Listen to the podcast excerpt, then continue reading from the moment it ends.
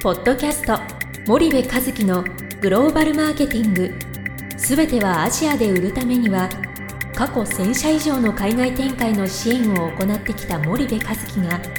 グローバルマーケティングを分かりやすく解説します。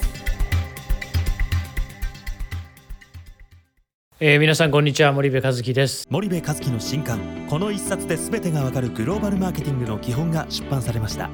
ぜひお近くの書店アマゾンでお求めください。で今日はですね、えー、ディストリビューター選定におけるスキルセットとマインドセットのお話をしようかなというふうに思います。なんか前回ディストリビューターの選定基準の際にその金額その売上金額の大きさを選ぶべきかそれともその取扱品目が近しい方を選ぶべきかみたいな話をしたと思うんですけど今回はねディストリビューターを設定する時のそのスキルセットとマインドセットみたいな話をしたいなというふうに思うんですがあの僕ね、えっと、ディストリビューター選定する時、まあ、クライアント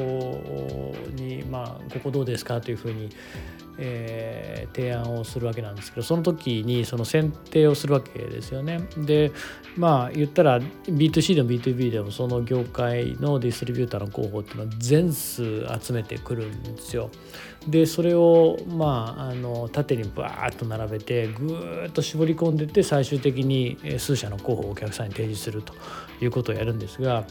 基本的にそのお客さんの中長期の事業計画の数字があって、えその計画に対して、え選ぶべきディストリビューターが適切かどうかっていうことを選んでいかないといけない。単になんかいいからここみたいなですね。そのふわっとした感じで選んじゃダメなのでお客さんのその戦略であったり中長期の事業計画に対して適切かどうか。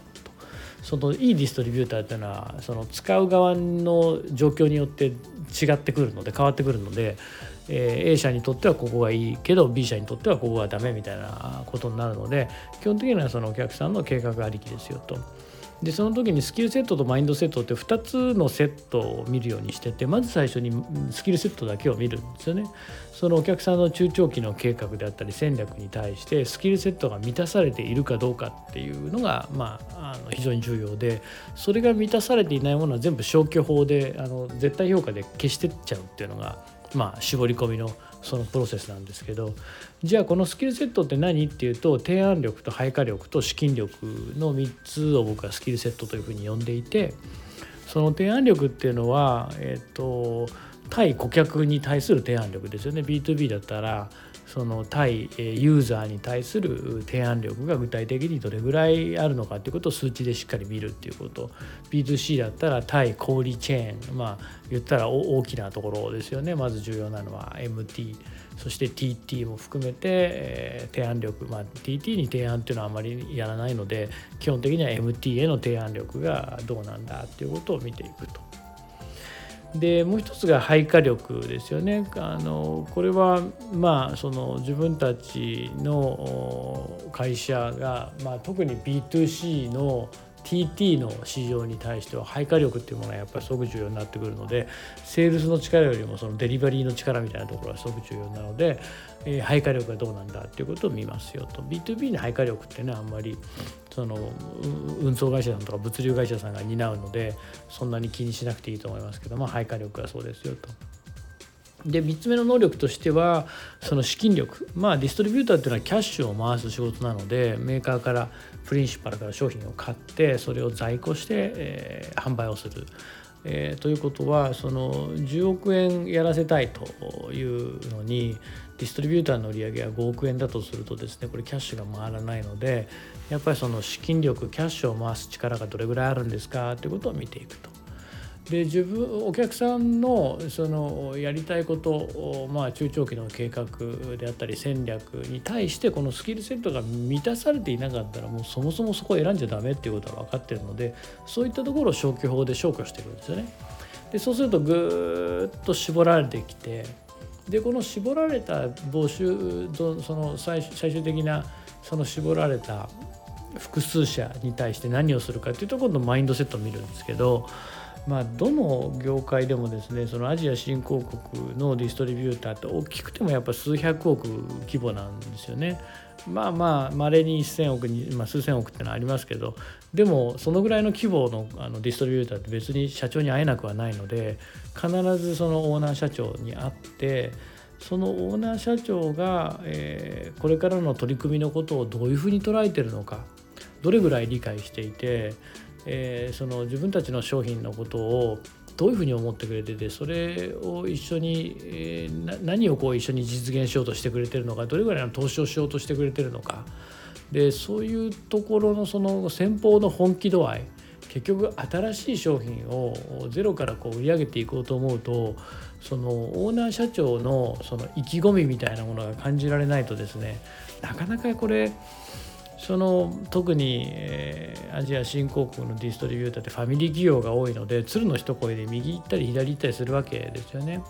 でそうすると現場でどんだけやったって上がやる気なかったら全く進まないのでどんだけナンバー2ともあのもんだってですねあのトップがノーって言ったらもうそれでしまいなのでそのその握りっていうんですかねマインドセットを高めていくっていうこともまあ重要なんですけど最初から高まって出て当たり前なんて思っちゃいけなくてそのオーナー社長のマインドセットをもっと言うと高めていくってことが実はすごく重要だったりするのででその高めた状態で、えー、一番高まってるところとまあ、あの付き合っていく選定していくっていうことがすごく重要で。あのもちろんもともと高い人を選ぶっていうのもそうなんですけどねこの契約締結までにやることっていうのはその契約書の内容を詰めていくことなんですけどその契約書の内容って契約締結の後の戦略そのものなので攻めの部分も含めて具体的にいくらやるんですかと。その金額ってどういうふうにやって作られるんですかっていうことを逆算で細かく詰めていくこれをずっとやっていくと彼らが高まっていくわけですよね。で5社ぐらいいるととあの3社ぐらいは途中で挫折していくんででその残ったところがスキルセットもマインドセットも非常に高い状態で契約ができるということなのでこれを半年から8ヶ月10ヶ月ぐらいかけてやるっていうケースも、まあ、あるわけなので。あのやっぱりそのスキルセットとマインドセットっていうのは両方重要ですよと、えー、まあ、最終的にはマインドセットを取るんだけども最初からマインドセットが高くて当たり前なんていうのはこれからの日本企業の場合はどんどんどんどん期待できなくなってしまうのでいかに彼らのマインドセットを高めるかっていう、まあ、そういう観点も一つ持ってもらえたらいいんじゃないかなというふうに思います。えー、今日はこれぐらいにしてまた次回お会いいたしましょう。本日のポッドキャストはいかがでしたか？番組では森部和樹へのご質問をお待ちしております。皆様からのご質問は番組を通じ匿名でお答えさせていただきます。podcast アットマーク spydergrp.com ポッドキャストアットマークスパイダー grp.com までたくさんのご質問をお待ちしております。それではまた次回お目にかかりましょう。ポッドキャスト森部和樹のグローバルマーケティング。この番組はスパイダーイニシアティブ株式会社の提供によりお送りいたしました。